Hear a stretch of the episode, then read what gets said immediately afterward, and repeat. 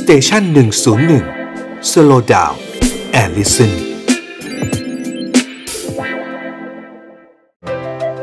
มื้อสุดท้ายของคนดังกับหมอต้นนายแพทย์กฤษดาซื่อรามพุทธครับสวัสดีครับสำหรับมื้อสุดท้ายของคนดังหรือว่า last meal ในครั้งนี้นะครับ อยากจะขอพูดถึงมื้อสุดท้ายของบุคคลที่เกือบจะทำให้ทั้งยุโรปเนี่ยครับ กลายเป็นเมืองจีนไปล้ว นะครับเรื่องนี้เกิดขึ้นเมื่อประมาณสัก 1,700 ปีก่อนนะครับบุคคลที่ว่านี้ก็คืออัติลาเดอะฮันนะครับอัติลาเดอะฮันเนี่ยเป็นบุคคลที่คนที่เรียนในเรื่องประวัติศาสตร์ยุโรปนะครับก็จะรู้จักดี หรือว่าฝรั่งที่เรียนเกี่ยวกับเรื่องของประวัติศาสตร์ยุโรปในสมัยยุคตั้งแต่ยุคโรมันโบราณนะครับมาจนถึงยุคมืดก็จะรู้จักดีอัติลาเนี่ยได้ชื่อว่าเป็นบาบาเรียนนะครับฝรั่งเรียกว่าเป็นบาบาเรียนก็คือเป็นคนเถื่อน แต่จริงๆแล้วอย่าเพิ่งนึกถึงอัติลาว่าเป็นคนเถื่อนแบบโอ้โหหัวหูยุ่งเหยิง ดูเป็นคนไร้การศึกษาไม่ไม่เลยครับอัติล่าเนี่ยครับเป็นชาวฮั่นมีเชื้อสายฮั่นที่อ่านภาษาโรมันได้ อ่านภาษาเคลติกได้นะครับเพราะว่าเขาได้รับการศึกษามาอย่างดีครับอัติล่าและพวกฮั่นของเขาเนี่ยครับอยู่ในแถบแม่น้ำดานูบอ่าถ้าใครไปยุโรปเนี่ยครับก็จะรู้ว่าแม่น้ำดานูบเนี่ยกินอาณาบริเวณที่ไหลผ่านเนี่ยหลายประเทศมากเลยนะครับ แปลกไหมฮะ ชาวฮั่นแต่ไปอยู่ที่ดานูบนะครับ บ้านเกิดของอัติล่าเนี่ยครับถ้าเป็นในปัจจุบันนะครับ ก็อยู่ในแถบที่เรียกว่าเป็นริมฝั่งแม่น้ำดานูบตรงแถวบูดาเปสต์หรือว่าฮังการีนั่นเองนะครับพูดง่ายๆว่าในสมัยก่อนนั้นเนี่ยในยุโรปเนี่ยครับคนป่าหรือคนเถื่อนเนี่ยครับยังอยู่รอบๆเลยนะ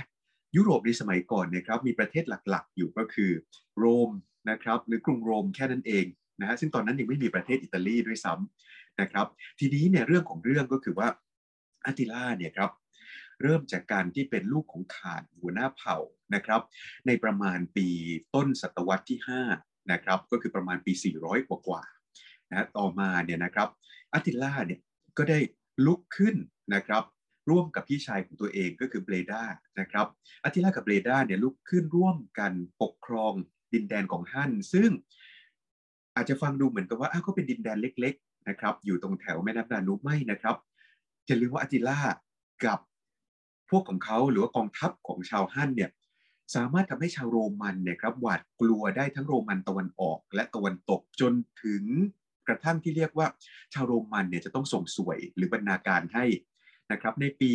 430 กว่าๆเนี่ยตอนนั้นเนี่ยชาวโรมันมีบันทึกเอาไว้ว่า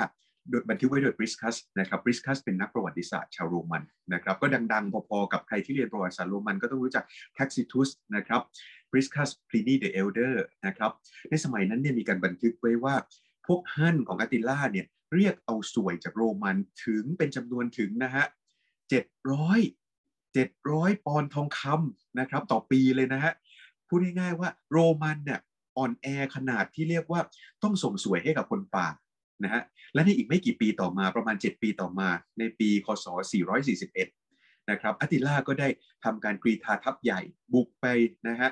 ไปแบบเขย่าขวัญชาวโรม ไปรบกวนไปตีนะฮะพูดง่ายๆ ไปตีในแบบดินแดนของโรมใกล้จะถึงกรุงโรมเต็มทีแล้ว จนพระจักรพรรดินะฮะ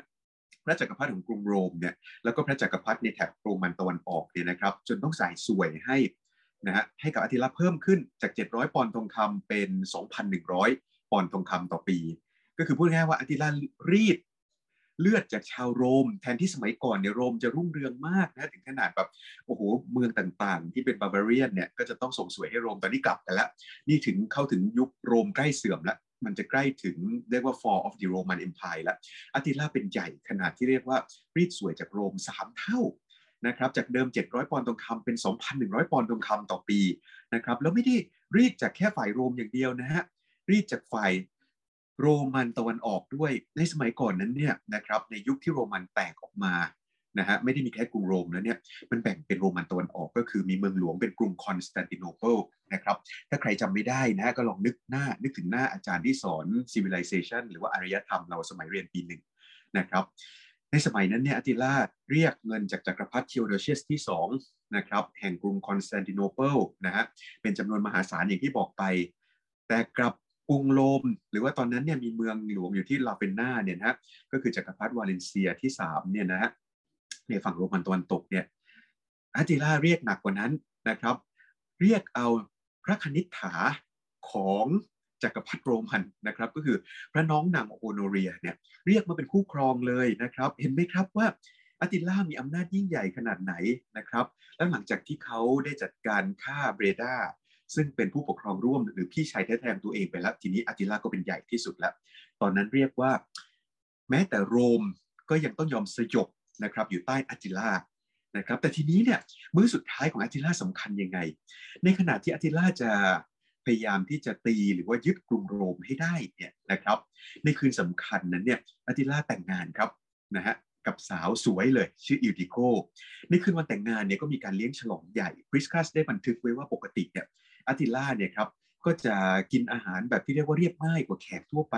เวลาเลี้ยงแขกอติล่าจะใช้จานเงินอย่างดี ถาดเงินอย่างดีนะฮะใช้กอบเลตหรือว่าแก้วไวน์ที่ทำจากทองคำแต่ของอติล่าเองเนี่ยกินอาหารจากถาดไม้หรือว่าในหลุมไม้ นะครับ แล้วก็กินอาหารจากแก้ว ดื่มไวน์จากแก้วไม้ธรรมดานะครับ ทีนี้เนี่ยในคืนวันแต่งงานก็มีการเลี้ยงฉลองใหญ่เลยนะครับ ในงานแต่งงานของอาติล่ากับ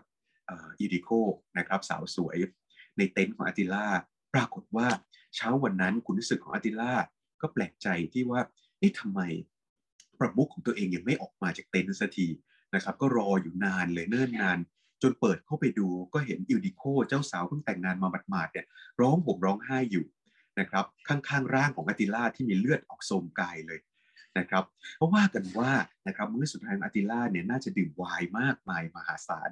นะครับแล้วก็อาการที่มีเลือดออกเนี่ยก็คือเลือดออกจากทางจมูก ซึ่ง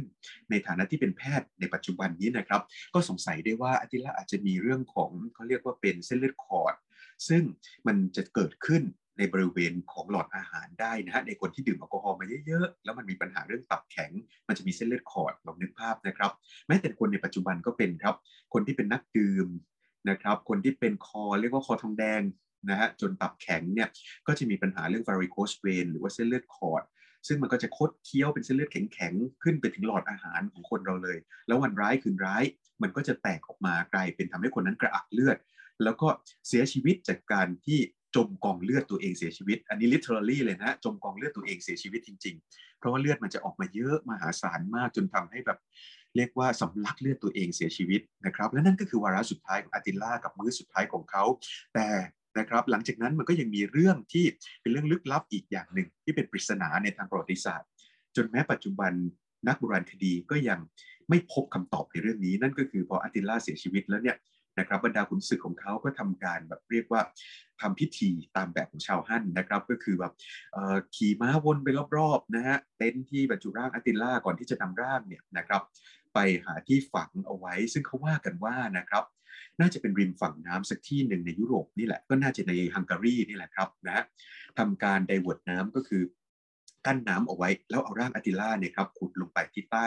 เรียกว่าใต้แบบ river bed นะฮะใต้คุ้งน้ำแล้วก็ ฝังเอาไว้ข้างใต้นั้นก่อนจะปล่อยน้ำมานะครับ ให้ทับหลุมศพนิรนามนี้ซะแล้วก็ไม่มีใครรู้จนปัจจุบันว่าหลุมศพของขุนศึกอติล่าผู้เกือบจะพิชิตโรมอยู่ที่ไหน